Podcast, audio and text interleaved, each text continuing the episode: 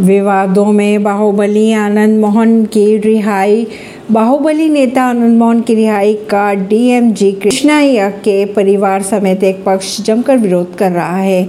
इसी बीच बिहार सरकार का कहना है कि सरकार की नज़र में आईएएस बासा के अधिकारी यानी किसी भी आम आदमी में कोई अंतर नहीं है। कर्नाटक इलेक्शन पर कांग्रेस के वादों पर पीएम मोदी ने कहा, रेवड़ी कल्चर को करना होगा खत्म। नीतीश कुमार से मुलाकात के बाद लालू यादव से मिलने पहुँचे अखिलेश यादव। उत्तर प्रदेश के पूर्व मुख्यमंत्री व समाजवादी पार्टी के प्रमुख अखिलेश यादव ने दिल्ली में आरजेडी चीफ लालू यादव से मुलाकात की। इस मुलाकात की तस्वीर उन्होंने सोशल मीडिया पर साझी भी की।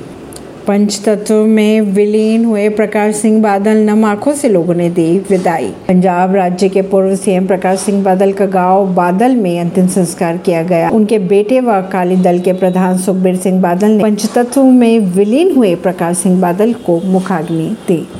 ऐसी खबरों को जानने के लिए जुड़े रहिए जनता सरिश्ता पॉडकास्ट से। परवीन नई दिल्ली से।